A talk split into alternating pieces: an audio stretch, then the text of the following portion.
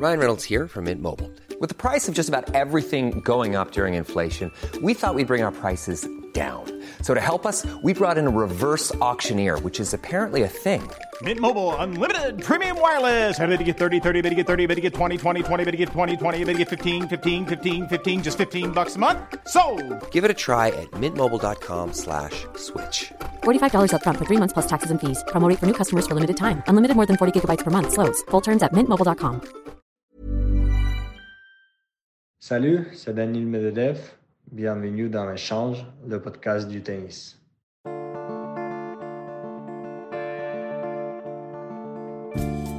La première fois que je l'ai vu, c'était il y a trois ans dans les vestiaires du Queens. Il venait de perdre contre Dimitrov et je l'entends parler français. Il dégageait quelque chose d'attachant, une nonchalance charmante. Malgré son succès, il a gardé ce charme. Ce n'est pas antinomique, c'est peut-être même un ingrédient. Je suis sur la terrasse qui surplombe le cours central du Monte Carlo Country Club. Il fait 15 degrés, je le vois arriver avec sa femme. Le soleil brille sur la Méditerranée et la vie est belle. Je m'appelle Antoine Beneteau. Bienvenue dans Échange. Bonjour Denis Medvedev. On se vous voit ou on se tutoie? Ah, toi. ouais, c'est, plus facile, c'est plus simple. D'accord. Euh, Comme ça, l'interview dev- devient plus simple. bah, les gens qui nous écoutent euh, peuvent s'en rendre compte, tu parles très bien français. Comment ça se fait? Bon, c'est déjà euh, cinq années et quelques que j'entraîne en France, euh, à Cannes, au club Elite Center avec Jean-René et bien sûr mon entraîneur Gilles Servara au départ. Et petit à petit, je commençais à apprendre français. Là, je peux parler. je j'aime pas de dire bien, mais pas mal et je comprends presque tout. T'es venu à quel âge en France? Euh, j'avais euh, 18 ans. J'avais 18 ans, c'était la première semaine euh, à club, à ce, ce club-là, à, à Cannes. C'était euh, avant Roland Garros Junior. Euh, et euh, ça a plutôt bien se passé, si on regarde maintenant. Pourquoi tu es venu en France? En fait, euh, c'est, on va dire, assez simple. En ce moment-là, euh, dans ma carrière, j'ai pas vraiment pris des décisions. Donc, c'était mes parents qui m'ont, on va dire, suivi et qui ont fait la carrière pour moi. Et euh, à un moment, ils ont décidé, ce qui était la bonne décision, qu'en Russie, c'est plus possible de progresser tennistiquement, physiquement, avec tous les euh, voyages, même sur les tournois, euh, parce que tu joues les futurs, plutôt les juniors, c'est plus facile de voyager de France. Tout ensemble, ils ont décidé que euh, si je veux devenir euh, professionnel joueur de tennis, c'est pas possible de, de progresser en Russie. Et ma sœur, elle a habité ici, donc euh, il voulait au départ être euh, peut-être plus proche de ma sœur aussi, donc comme ça, c'est euh, euh, il y a que des bénéfices et euh, ils ont trouvé ce club avec euh, Jean-René Lesnar, euh, ils ont parlé avec lui et euh, c'est comme ça que je suis venu ici.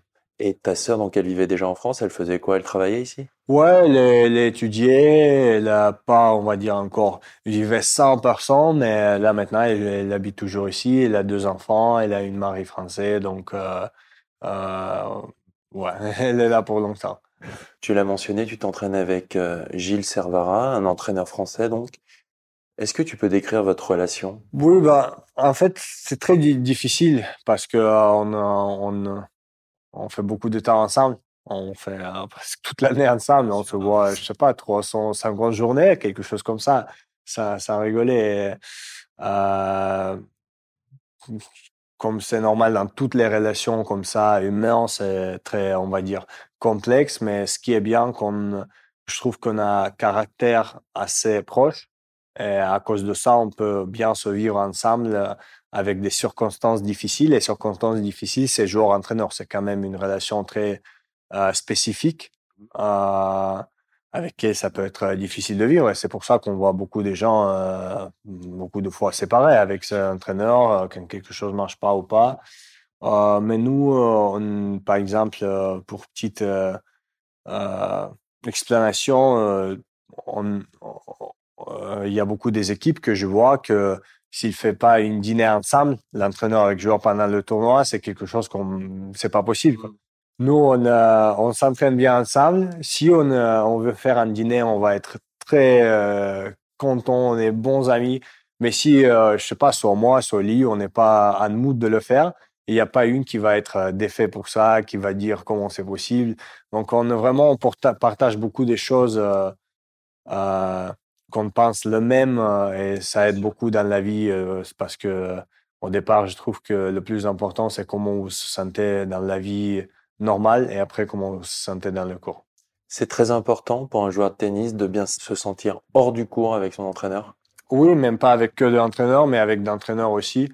Moi, je trouve que euh, si tu sens pas bien, et ça veut dire, euh, je sais pas, vous partagez pas les mêmes euh, ouais, pensées et ça peut être difficile au- à, à quelques moments. Par exemple, vous êtes deux années ensemble et là, tu dis, OK, je, je peux plus, je sens, je, je peux plus le faire, quoi. Je peux plus le supporter, on va dire comme ça. Et avec Gilles, c'est vraiment pas comme ça. Je sais pas ce qui va se passer après, mais à ce moment-là, franchement, euh, on peut bien sûr euh, se prendre la tête sur le terrain un peu ou quelque chose, euh, ce qui est très normal. euh, les relations humaines, encore une fois, mais euh, sinon, on, euh, on se sent très bien hors du cours. Ouais, parce que j'ai vu parfois, euh, on regarde à la télé ou tout ça, on peut voir que c'est chaud entre vous, même sur le court pendant les matchs.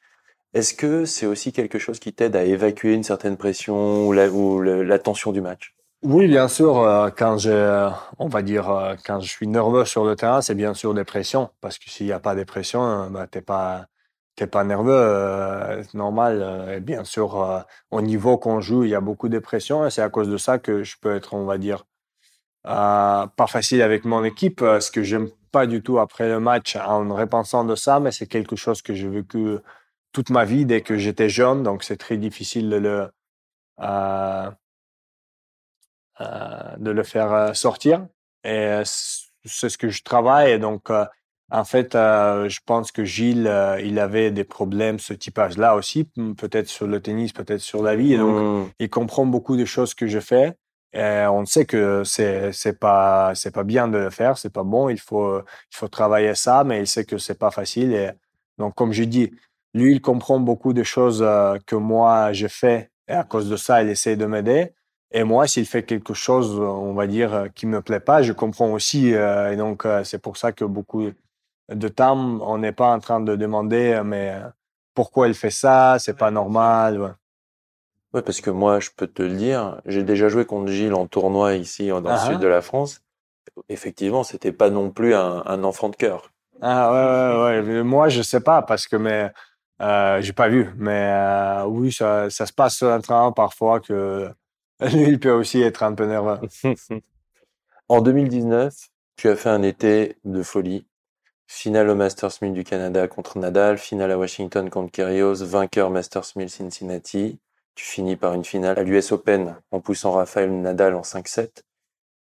Qu'est-ce qui s'est passé? Est-ce que tu avais le sentiment d'avoir compris quelque chose avant cette période? Euh, franchement, je toujours sais pas vraiment ce qui se passait.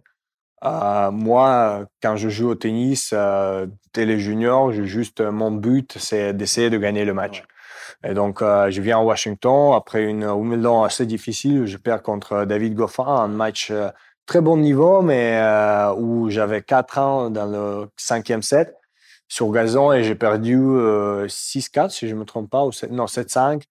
Donc, euh, franchement, une défaite pas facile, troisième Pas tour. facile à accepter. euh, ouais, où tu dis, euh, c'est euh, pour les résultats, c'est pas bien. Parce que comme je dis, le match était bien. David, il a très bien joué. C'est un joueur très fort. Mais si on parle que du résultat, c'est vraiment euh, pas, pas top. Je viens à Washington juste en espérant de faire quelques bons matchs avant des euh, masters importants. Je fais finale en jouant très très bien. Euh, je viens le match contre Cilic qui Ouais. était euh, vraiment très bien.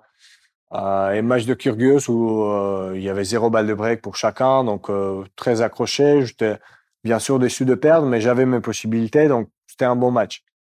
Et après, oui, euh, comme, comme tu dis, dans, dans quatre euh, semaines, je me retrouve à être euh, finale, vainqueur à Cincinnati, finale à US Open, proche de peut-être même pas de gagner, mais franchement proche de faire quelque chose. Et je peux pas dire parce qu'il y a un match par match qui était différent. Par exemple, au US Open, il y avait, euh, je trouve, qu'un match normal. C'était premier tour où j'ai bien joué, j'ai bien géré le match. C'était qui? 3-7, c'était contre euh, Guinness Varan. Ah oui. Euh, et après, deuxième tour, je crampe. J'étais un, franchement, je. T'es contre des liens. Ouais, je, je devrais. C'est là, là, là, tu, tu pètes ta raquette. Ouais, ouais, je, devrais- je euh, devrais perdre le match euh, parce que j'ai crampé complètement.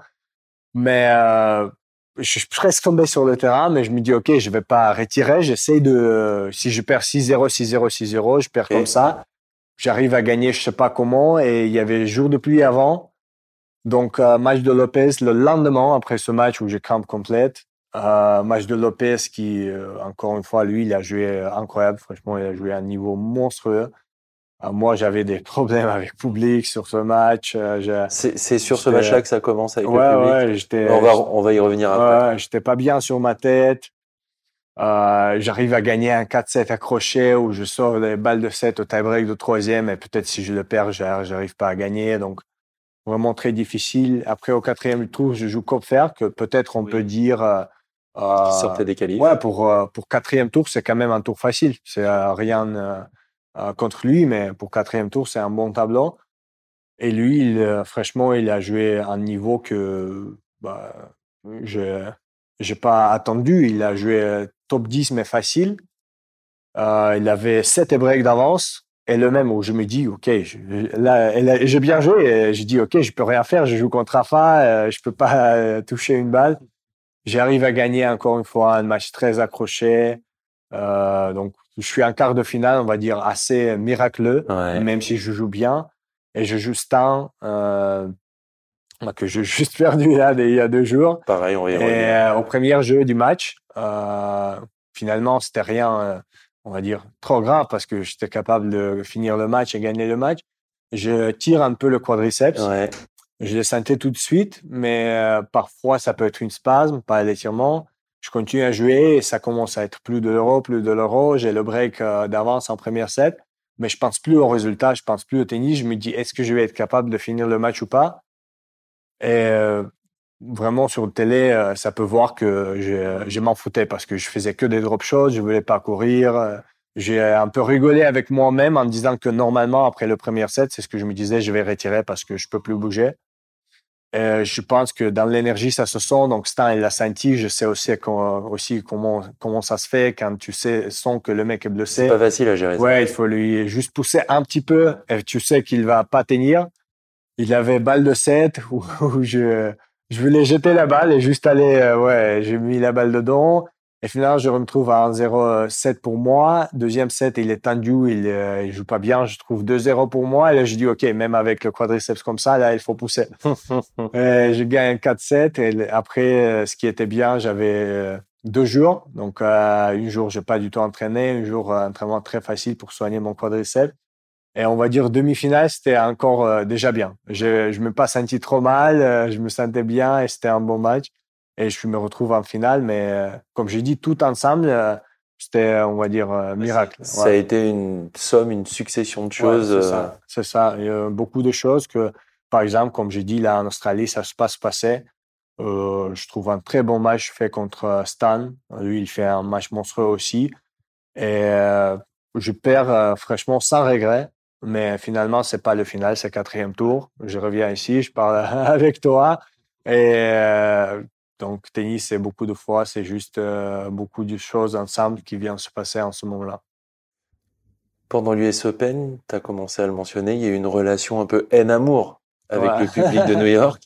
Est-ce que quand ça a chauffé, tu t'es dit, je vais les avoir contre moi pendant tout le reste de la semaine? Est-ce que tu est-ce que tu t'es pas très bien senti? Ouais, ouais, c'est ce que euh, je pensais. Je pensais que là, c'est fini mon, euh, mon histoire avec New York. En plus, qui est, on va dire, incroyable, que finalement, au final, ça se passe, euh, ça renverse les choses parce que. Mais c'est toi qui as réussi à Euh, renverser ouais, les choses. moi, euh, le plus important, c'est que moi, dès le début, où il y avait la haine et dès le fin, où il y avait l'amour, je me, j'ai rien fait, euh, on va dire, soit fake, soit même, j'ai pas pensé, OK, si je fais ça maintenant, Oui. après, ils vont m'aimer. J'ai juste été moi.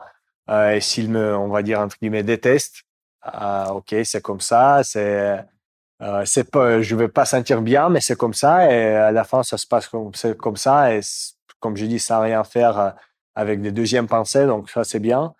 Mais euh, ce qui est incroyable, que comme j'ai dit, si euh, ce match contre Lopez, que je peux bien perdre comme dis, euh, un bon match, je pouvais le perdre en 5-7 et pas avoir des regrets, des trucs comme ça.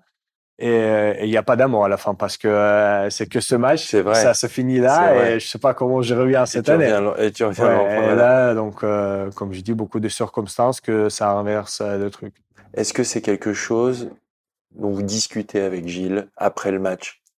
Est-ce qu'il y a cet aspect à gérer là? Ouais, celui-là, il est difficile à discuter parce que euh, si c'est un petit truc, euh, tu discutes. Tu... Là, c'était euh, vraiment, il y a tout le monde euh, autour de moi, ma femme, mon entraîneur Gilles, euh, mon agent. Euh, ça, c'est pas discutable. Ça, c'est juste, OK, il y avait ça, on, on l'a vu, on l'a senti parce que ils étaient dans le box à côté de tous les gens de tribune. Et ils sont sortis du terrain après avec tout- toutes les gens. Et donc, euh, c'est vraiment, c'est, tu vois, cet moment silencieux où tout le monde sait euh, ce qu'il pense, tout le monde euh, sait ce qu'il faut pas faire, mais euh, tout le monde est silencieux, quoi. Ah ouais, ok, on garde le Ouais. silence. Gilles, ton coach, j'ai lu quelque part qui disait que ta structure cérébrale était différente des autres joueurs. Je le cite. hein. Il capte les choses et il les transforme en magie, en génie. Est-ce que tu te sens différent? Bah, en première, je sais pas comment ils sont les autres joueurs Oui. par rapport à ça. Donc, franchement, je peux pas comparer ça. Parce que Gilles, au moins, il a, il a entraîné, euh, il toujours entraîne beaucoup du monde euh, au club euh, qu'on s'entraîne. Euh, il n'a pas entraîné les top 100, donc, mais quand même, il a entraîné beaucoup de joueurs et je pense qu'ils ont, qu'il avait plutôt comparé, moi, à ces joueurs qu'il a entraîné. Parce que je pense que c'est là où il peut, il peut faire ça. Et, moi, comme je dis, euh, franchement, euh, bien sûr, tout le monde est différent, euh, tout le monde se sent différent. Moi, j'ai mes trucs en tête, genre quand j'entraîne, parce que je, peux péter le plomb, je peux être nerveux, tout ça, mais le premier but de l'entraînement, c'est juste ouais, de écouter ce que Gilles il dit, essaye de le faire. Si ça marche pas, je lui dis, OK, Gilles, peut-être ça marche pas. Et lui, il dit, non, je pense qu'il faut continuer, ou OK, on change tout ça. Donc, franchement, le, le but, c'est la progression. Ok. Et euh, ouais, pour moi, à ce moment-là de ma carrière, comme je suis encore, euh, on va dire jeune, je suis pas 18, j'ai pas 18 ans, mais 24 ans, je veux vraiment voir où je peux pousser euh, mon corps, mon cerveau, mais euh, mon, on va dire, talent, parce que moi, je pense qu'il y a des limites, même si il y a des gens qui disent que non, peut-être non, mais moi, je pense qu'il y a et je veux voir mon limite que je trouve j'ai pas encore trouvé, mais euh, je suis en train peut-être. Tu sens que t'as pas trouvé ta limite? Ouais, mais je veux en fait euh, les trouver. Peut-être, j'ai, peut-être, euh, on ne sait jamais. Peut-être mon limite c'était l'été que je fais, Mhm. mais euh, je veux savoir ça. Je veux savoir si c'était mon limite ou pas. Donc, euh, quand, chaque fois quand je suis sur un entraînement, euh, mon but c'est de progresser. Quand fois, chaque fois quand je joue un match, n'importe si c'est ATP 250 ou un Grand Chelem, je veux gagner le match. Ouais. Je veux essayer de battre mon opponent. Et bien sûr, euh, tout au long de vie, ça va changer un peu. euh, il y a des, on va dire, des étapes dans la vie que peut-être à un moment, tennis, c'est pas aussi important qu'il était avant. Même pour les grands trois, je suis sûr que c'est comme ça. Et il arrive quand même à jouer très bien. Donc, euh, c'est intéressant. ça. Après cet été et cette saison exceptionnelle 2019, t'as changé de statut, que tu le veuilles ou non. T'es passé de Oui, euh, next gen euh, à top 5 mondial, top 4 mondial. Est-ce que ça change quelque chose? Oui, ça change beaucoup de choses et, et c'est très normal. C'est- pour ça que moi, j'essaye de juste euh, le prendre que comme c'est. Genre, euh, tu, tu peux voir ça dans tous les sports euh, et dans, euh, genre, si dans deux années, on va dire, je me blesse ou quelque chose et euh, je, je tombe au-dessus de 100, Oui. ça va changer encore une fois euh, sur, euh, sur l'inverse. Donc là, bien sûr, après US Open, après tous les résultats que j'ai faits, euh, il y a beaucoup plus de- d'attention de médias, des gens sur la roue. Hmm. Au l'aéroport, tu peux plus être tranquille, il faut, il faut mettre le capuche, euh, tout ça. Euh, mais comme je dis, moi, ça me pose aucun, aucun de problème. Je sais ce que je fais, pourquoi je joue au tennis. Et euh, je me pas entendais que si je vi- deviens numéro 4 ou 5 mondial, que je vais euh, vivre euh, tranquille comme c'était. Donc, je savais où je vais et euh, bien sûr, ça change beaucoup de choses, mais je le prends que c'est normal. Que ça change quelque chose sur l'attente, les médias, bien sûr. Est-ce que ça change quelque chose sur toi, tes objectifs, où tu te dis, bah, ah oui, ça a accéléré? J'avais peut-être ces objectifs-là où je me voyais peut-être faire ça dans 3-4 ans. Bah non, je les ai fait là, quoi.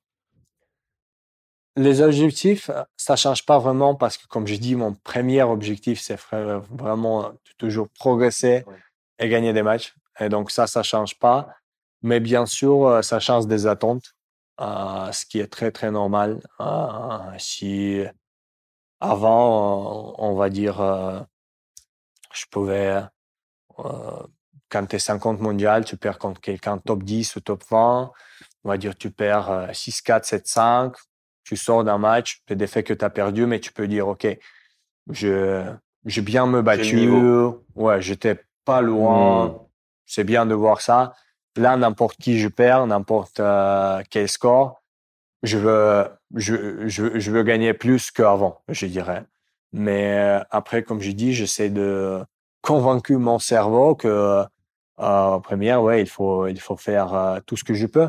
Et si, si ça marche et je gagne beaucoup de matchs comme ça, c'est top. Mhm. Si ça marche pas, il faut toujours ouais, chercher des, des progressions et pourquoi, qu'est-ce que je peux faire mieux, qu'est-ce qu'il faut améliorer et tout ça. Tu fais partie de la génération qu'on appelle Next Gen, avec euh, Zverev, Tsitsipas, Rublev, Kachanov. J'espère déjà que tu t'entends bien avec eux parce que après le, le Big Three, bah, c'est vous qui allez euh, dominer le, le tennis mondial. Enfin, déjà, qui c'est le plus fort selon toi aujourd'hui dans ce groupe-là de joueurs? Euh, pour beaucoup de temps, euh, je dirais Zverev, Ouais. parce qu'il était le plus jeune euh, d'être là-bas. Il a gagné son premier master quand il avait 19 ans, si je me trompe pas. C'était vraiment très, très fort ce qu'il a fait. Et il a, entre guillemets, s'arrêté un peu, mais moi, je, je rigole très bien quand il y a des gens qui disent, ouais, il, euh, il est nul, il peut plus jouer, parce que le mec, euh, oui, il a fait pas la saison qu- qu'il voulait, peut-être qu'on a attendu, mais il était quand même à Londres, il était en demi-finale de Londres, T'as euh, raison. il, euh, il, est- il était septième Mhm. ou sixième, même pas huitième. Ouais, Euh, euh, il donc, était euh, septième à Londres. et franchement, il a fait quand même un bon saison. Et là, il est en demi d'Australie. Donc, euh, en ce moment-là, c'est plus difficile à dire qu'avant. Parce qu'avant, je disais, euh, je dirais Zverev, sans doute. Il était le plus fort euh, sur classement, sur des ti- titres, tout ça. Là, on peut dire que Tsitsipas, moi, l'année de- dernière qu'on a fait, c'était vraiment fort. Bien sûr. Et si on euh, prend que l'année dernière, on était plus fort que Zverev. Comme tu vois là, il commence la saison plus fort que nous. Demi d'Australie, c'est franchement fort. Et il est en train de jouer là, je pense. Ouais. Euh, Peut-être il gagne, je sais pas du tout. On va faire un point score plus Euh, tard. Ouais, mais euh, je trouve que il y a beaucoup, beaucoup de gens forts. Et euh, bien sûr, on prend d'expérience, on prend, euh, on prend notre place. Chapovalov qui commence à jouer incroyable. Il est beaucoup plus jeune que nous, on va dire, euh, trois vrai. années plus jeune. Donc, je peux pas dire un, mais j'espère que ça va être une bonne compétition. Euh, j'espère qu'ils vont pas avoir une qui va gagner tout. Euh, j'espère qu'on va tous euh, ouais, essayer de, de gagner beaucoup.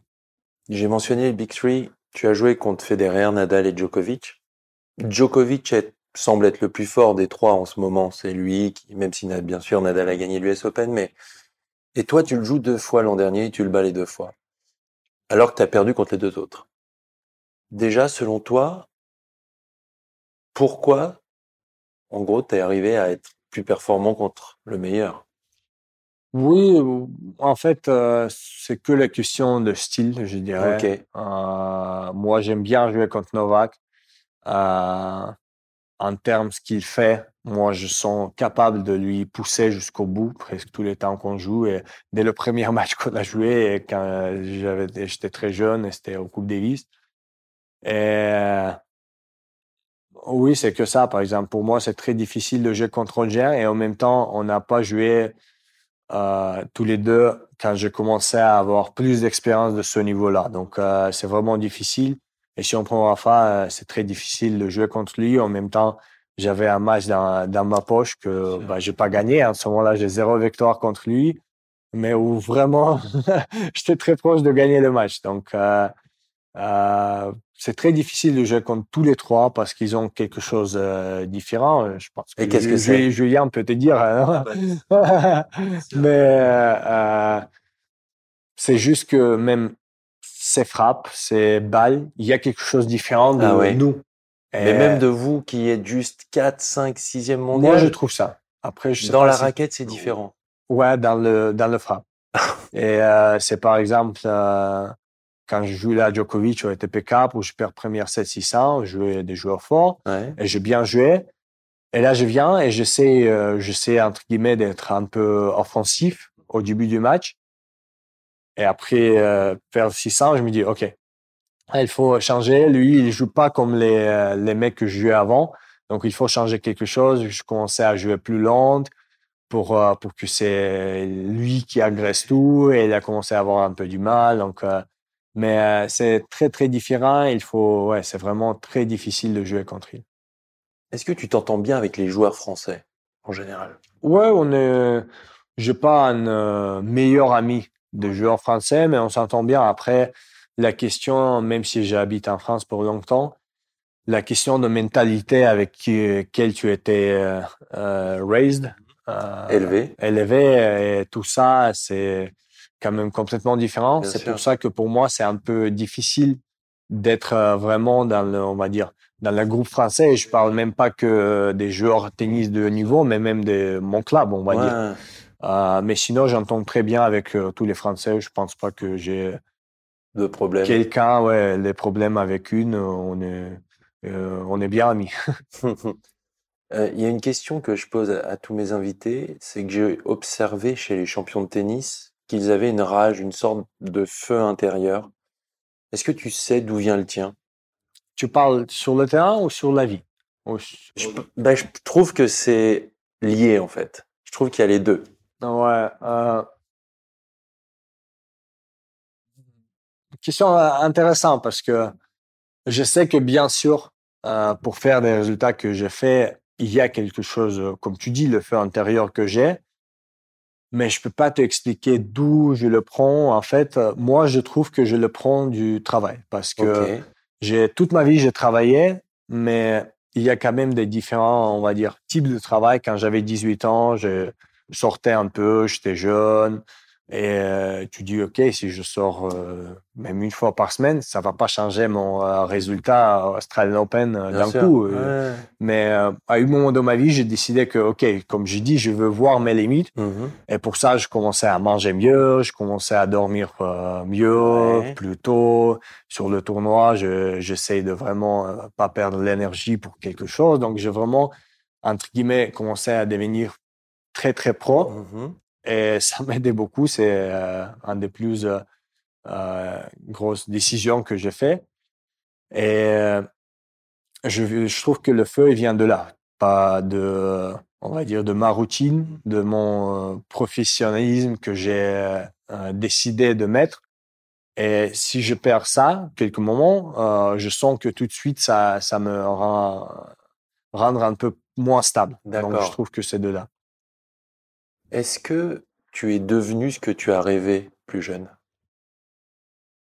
Euh, bien sûr, comme je dis, euh, quand je suis là, je pense que au futur et je me dis ok, euh, demain il faut il faut travailler, il faut euh, il faut entraîner, il faut il faut courir, je sais pas quoi. Mais si on prend moi quand j'avais soit 6 ans, soit même 14 ans ou même euh, 21 ans quand j'étais on va dire top 50, euh, j'ai bien sûr euh, fait beaucoup de choses que j'ai rêvé.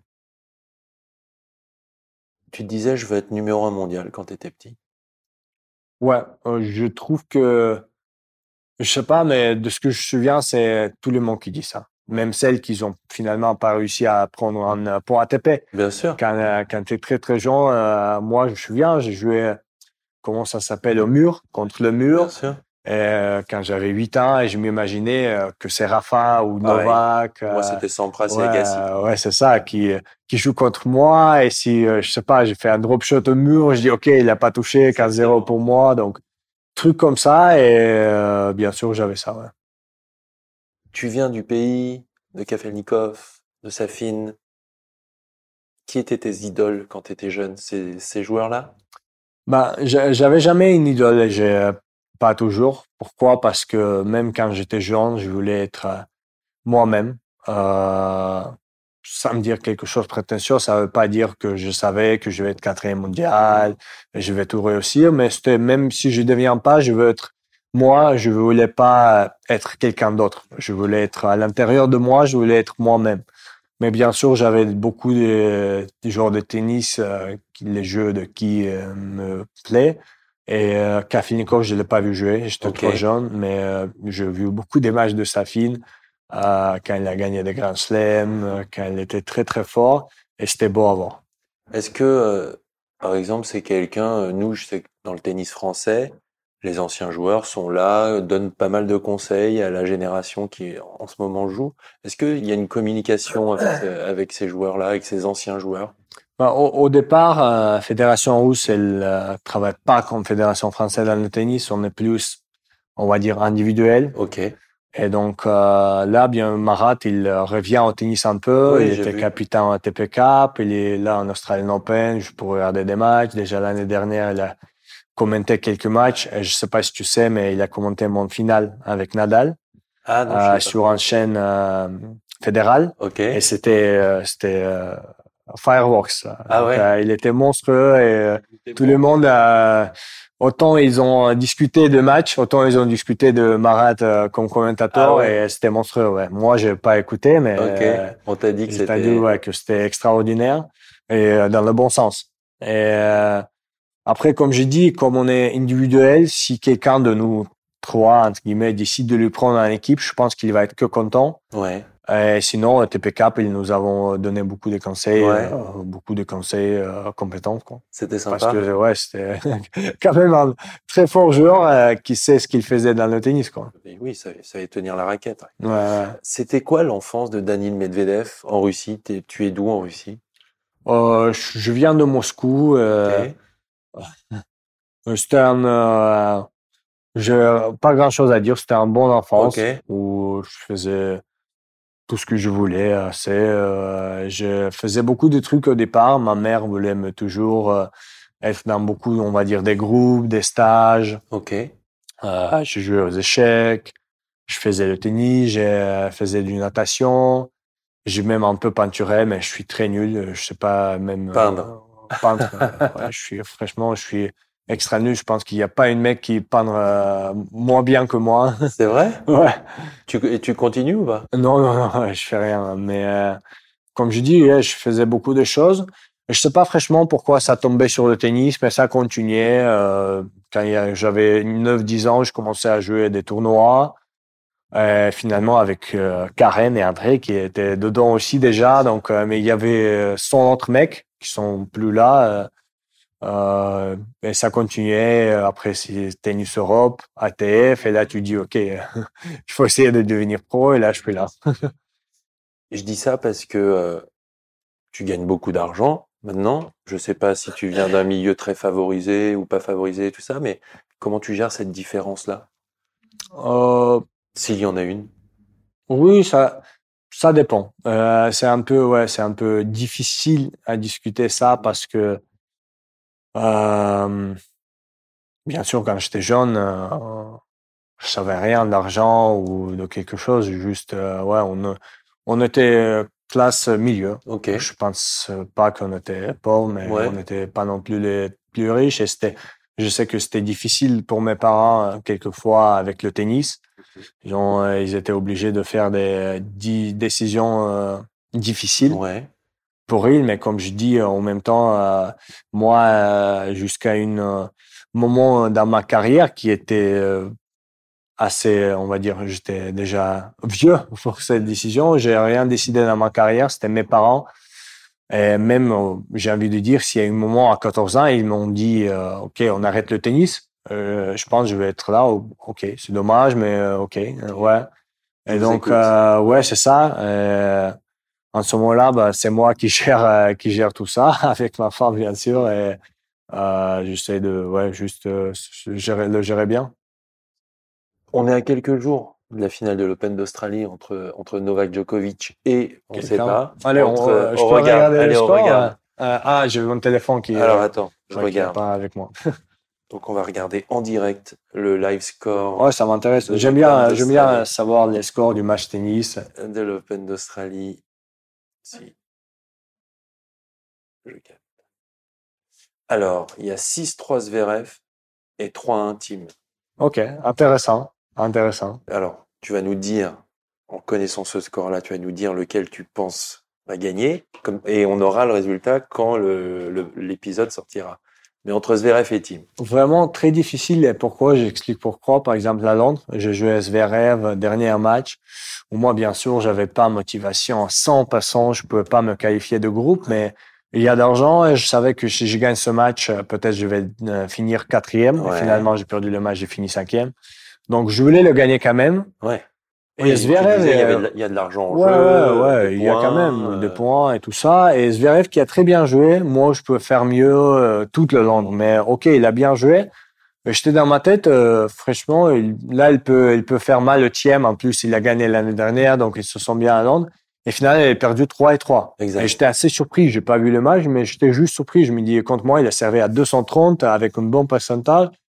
Et donc, j'étais surpris. Et c'est pour ça que là, c'est très difficile pour moi à dire parce que Jules Zverev qui joue très, très bien là, ce tournoi-là, je pense, il a perdu qu'en 7 contre Wawrinka et c'est tout. Il a perdu en 7 sur tout le tournoi. Mais Thiem qui juste vient de battre Rafa, Exactement. ça, donc il joue pas mal non plus. Donc, euh, si tu veux, allez, je dis, euh, ouais, je dis, je dis Thiem. Mais franchement, si je me trompe, je, je suis pas, j'ai pas des, d'effet parce que comme je dis, je sais pas du tout. Ouais. Et, euh, et donc, il va jouer, donc tu dis Team qui va jouer contre Novak Djokovic. Est-ce que, euh, voilà, Novak va gagner son huitième Australian, tu penses? Ça va être difficile pour l'autre euh, parce que Novak, euh, là, c'était son huitième demi-finale Australian Open. Jamais Et perdu. ouais, cette fois avant, s'il est en demi, euh, il gagne le tournoi. Donc, franchement, c'est très difficile. Euh, en plus, ça va être euh, qui était jamais en finale de Grand Slam, même s'il est, comme je dis, il a gagné des Masters, Bien tout sûr. ça, c'est quand même différent. Ouais. Novak qui était en, je sais pas, 27 finales, un peu d'expérience des finales quand même. Thiem qui était en deux, mais sur euh, terre, Ouais. contre Rafas, qui, on va dire, assez aussi différent. Donc, bien sûr, si, euh, s'il faut mettre une favori, bah, Ouais, c'est Djoko. même sans une question. Et après, comme on le tennis, euh, ça joue pas comme ça. Donc, euh, franchement, j'espère que ça va être euh, quelqu'un de ces deux qui gagne. Une question aussi que je pose, c'est aujourd'hui, le Big Three, on parle de Federer à 20 grands chelems, Rafa à 19, Djoko à 16. Qui tu penses va gagner cette course-là? En ce moment-là, je pense que c'est soit Rafa, soit Novak. Ok. Parce que Roger, euh, encore une fois, sans dire quelque chose contre lui, il devient quand même vieux pour tennis. Donc, c'est plus en plus difficile pour lui. Là, par exemple, comme on a vu euh, en Australie, il a gagné mes deux matchs incroyables contre Milman et Sangren. Et finalement, sur Djoko, si j'ai bien compris, il était un peu blessé ou quelque chose comme ça. Je sais pas trop. Je, Mais il est pas loin. avion, ouais. Il est pas loin de gagner le premier set quand même. Ouais, mais euh, tu vois, ensemble physiquement, on va dire, ça commence à faire mal aussi. Bien sûr. Mais donc, pour moi, ça va être euh, Novak ou Rafa parce que bah, déjà l'année dernière, ils ont gagné deux chacun. Rafa, il peut gagner Roland Garros pour dix années encore, je pense. Non, je rigole, mais peut-être deux, trois années euh, faciles, qui sait. Après, ouais, nous, on est le next gen entre guillemets. On va essayer de de gagner à nos places, ce qui est pas du tout facile. Mais moi, j'ai franchement, j'aime pas du tout quand il y a des. Si c'est juste des fins, c'est normal. Des fins, ils disent toujours des choses Ouais, euh, sûr. parfois. bien mais sûr. si c'est des experts, là, j'ai envie de dire quand il y avait Sampras, il a gagné 12. Je- je me 14. trompe- 14. Et euh, je me souviens, j'étais jeune et c'était, mais tout le monde a disait, OK, c'est imbattable. Ah, le mais c'est exactement ça. C'est, C'est exactement c'est fini. Ouais, c'est fini. C'est pour exactement euh, ça. 100 années. Et là, il y a ces trois qui viennent. Et entre guillemets, ils battent, mais facile. Facile, c'est pas facile, mais euh, déjà, il dépasse qui a pas juste 16, d'un. ouais, il, il, euh, va peut-être avoir son 17e. Et imagine s'ils finissent avant tous les trois, on va dire. Et euh, donc, c'est là où on voit que bah, c'est pas nous qui, qui ont très mal. C'est ils qui sont franchement, euh, en plus, c'est incroyable que ils ont venu en, entre guillemets d'un moment. À un moment, il y a trois qui jouent moment. au tennis, mais moi, je sais pas comment de jouer au tennis comme ça parce que moi, il y a des matchs euh, où je me bats pour gagner, où je sens après le match, waouh, là, j'étais au bout. Et ils, quand ils sont au top, tu regardes le match, tu poses même pas des questions. C'est 3-2 et 2 et ils sont en deuxième tour. 3-2 et 2 en troisième tour. Et tu te dis, mais c'est pas possible, ça. Euh, ouais. Est-ce que parfois, justement, avec euh, les Titipas, les Zverev, les trucs, vous dites entre vous, il faut qu'ils arrêtent, quoi. Ouais, moi, je dis, euh, je quand même, euh, je pose, pour, euh, je, à spend. Ouais, tu passes du temps. Je passe euh, plus de temps avec des Russes. Ok. Euh, Ok, avec Karen ouais, et Andrei. dis, euh, euh, pour moi, au tennis, c'est presque tout le monde. C'est, on va dire, par mentalité et langue. Parce que, par exemple, David, il est avec les Français. Mais ouais, moi, je suis avec les Russes, avec des Biélorusses. On est tous comme ça. Et bien sûr, il y a des moments, comme je dis, quand on regarde le télé, quand Novak a battu, par exemple, Rafa au TPK, c'était un match monstrueux de la part de Novak. Et on dit, mais euh, on regarde, on dit, mais comment c'est possible de jouer comme ça? C'est pas normal. C'est pas normal. On dit, bien que les, non, on joue bien, mais c'est pas normal. J'aime bien que les joueurs qui viennent, qui sont, allez, 5, 6e, 7e mondial, ils disent, mais comment c'est possible quand ils regardent les, les Ouais, joueurs juste en devant? fait, bien sûr, c'est compréhensible comment ils font ça, mais tu sais comment c'est difficile et tu dis, mais comment il le fait, quoi. Ouais. Que fait Daniel Medvedev pour se changer les idées hors dehors du tennis? Moi, j'ai, j'ai des trucs que j'aime. Par exemple, j'aime très bien faire euh, jouer au PlayStation. Ouais. J'aime bien regarder les séries ou les films Mhm. avec ma femme. Ouais. Euh, j'aime bien aller dîner dans les restos. Donc, euh, franchement, ça dépend jour à jour. T'as ce que je ouais. fais, euh, je me fais plaisir. Je me fais plaisir euh, des choses que j'aime. Et euh, c'est là où j'ai toujours, on va dire, été pas pris par euh, des opinions d'autres. Parce que bien sûr, quand je jouais PlayStation, quand euh, j'étais jeune, il n'y a pas que mes parents, mais bien sûr mes parents au début qui disent euh, c'est c'est pour rien, c'est nul, ça Ouais, va te remporter rien. chose. Et c'est, c'est vrai, ça me remporte rien. Mais sauf que j'ai quand même, en jouant à la PlayStation et tout ça, j'ai réussi à être quatrième mondial. Donc, euh, ça m'a pas posé trop de problèmes, ça. Et comme je dis, oui, moi, je, je me fais plaisir à faire des choses que j'aime bien faire. Fais gaffe avec ce genre de phrases. Ils vont, ils vont couper, ils vont dire c'est en jouant à la PlayStation que j'ai réussi à être quatrième mondial. Ouais, ouais, bah, euh, je sais ça, ça, parfois. Ouais, c'est, c'est difficile à, à, à vivre ça parce que parfois, tu, tu donnes une interview Ah ouais. et tu regardes le titre Et le titre. et j'ai dit, waouh, j'ai pas du tout fait ça, mais, euh, Euh, ça, c'est aussi, comme je disais au début, c'est euh, tu le prends juste euh, comme il faut, sauf si c'est vraiment quelque chose de grave. Et là, euh, mais moi, ça me pas arrivé quand il y a quelque chose vraiment où je me dis, waouh, c'est pas normal. Ouais. Oh, T'inquiète pas, là, je ferai attention. Non, non, je sais. Tu parles français couramment, tu vis en France, tu joues avec une raquette bleu, blanc, rouge, tu as un équipementier français, tu as un coach ça. français. T'es français, en fait. Ouais, j'ai, j'ai pas que mon coach français, j'ai toute les, l'équipe autour de moi qui est français, qui devient bien sûr de beaucoup de gens. Il y a le physio que je vois ici à. Caen, il y a le physio qui, qui me suit parfois sur les tournois. J'ai mon euh, entraîneur mental français, donc euh, franchement beaucoup de choses. Et euh, en fait, euh, c'est pas exprès que ça se fait comme ça, mais c'est bien sûr au départ c'est le club où j'entraîne est français, l'entraîneur est français, donc bien sûr si on cherche quelque chose pour moi et pour mon équipe, au départ, ça vient de France. Ouais, Après, euh, comme c'est moi qui décide, si à un moment euh, je me dis ok, t'en as marre. je peux plus, euh, je sais pas, Tu peux plus les blairer, c'est ouais, je peux plus, euh, je peux plus euh, le reste français. Je, je prends des mecs russes, mais Ouais. moi j'ai- j'aime bien mon équipe, j'aime bien Lacoste, j'aime bien Technifibre. C'est avec Technifibre, ça c'est sans une blague, euh, c'est avec Technifibre que je commençais à jouer bien. La première année que j'ai pris Technifibre, j'ai commencé à être top 100. Et c'est en ce moment-là, j'étais pas trop professionnel, on va dire. J'étais quand même top 100. Franchement, euh, moi, je me sens bien avec euh, tout, tout ça. Juste une dernière question, tu viens de le mentionner, tu travailles mentalement avec quelqu'un?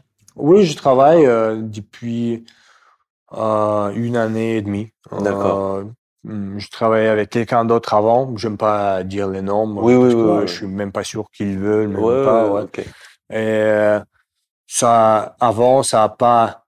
euh, J'ai très bien aimé le mec, euh, mais je trouve que si on regarde en arrière, ça a pas bien aidé mes résultats entre guillemets. Et donc, euh, on- j'ai essayé de changer Mhm. et ça a aidé mes résultats, ça a aidé, on va dire, ma vie, Ouais. Ça a aidé à me sentir mieux comme, comme un, euh, un human being, Ouais, comme un être humain. comme un être humain. Et donc, euh, je continue. Donc, ouais, heureux comme un être humain, donc heureux pour le joueur de tennis. Oui, bien sûr, parce que euh, pour jouer bien au tennis, il faut être bien dans sa vie. C'est la chose que euh, j'ai pas compris pour longtemps et que je comprends maintenant. Et c'est pour ça que euh, j'essaie d'être euh, le plus de le plus possible bien dans ma vie pour jouer bien au tennis. Bah, ça me paraît bien pour finir cet entretien. Merci beaucoup, Parfait. Daniel Medvedev. Merci beaucoup, merci beaucoup pour toi. Le joueur de tennis est un bonheur à voir jouer, et l'être humain n'est pas mal non plus. On s'en doutait, il le confirme avec sa simplicité. Montrer ses championnes et ses champions sous un autre angle, c'est le pari d'échange. Si ça vous a plu, n'hésitez pas à partager, liker et mettre 5 étoiles sur Apple Podcast. Le succès de l'émission en dépend. À bientôt pour un prochain numéro d'échange. Et d'ici là, eh bien prenez soin de vous.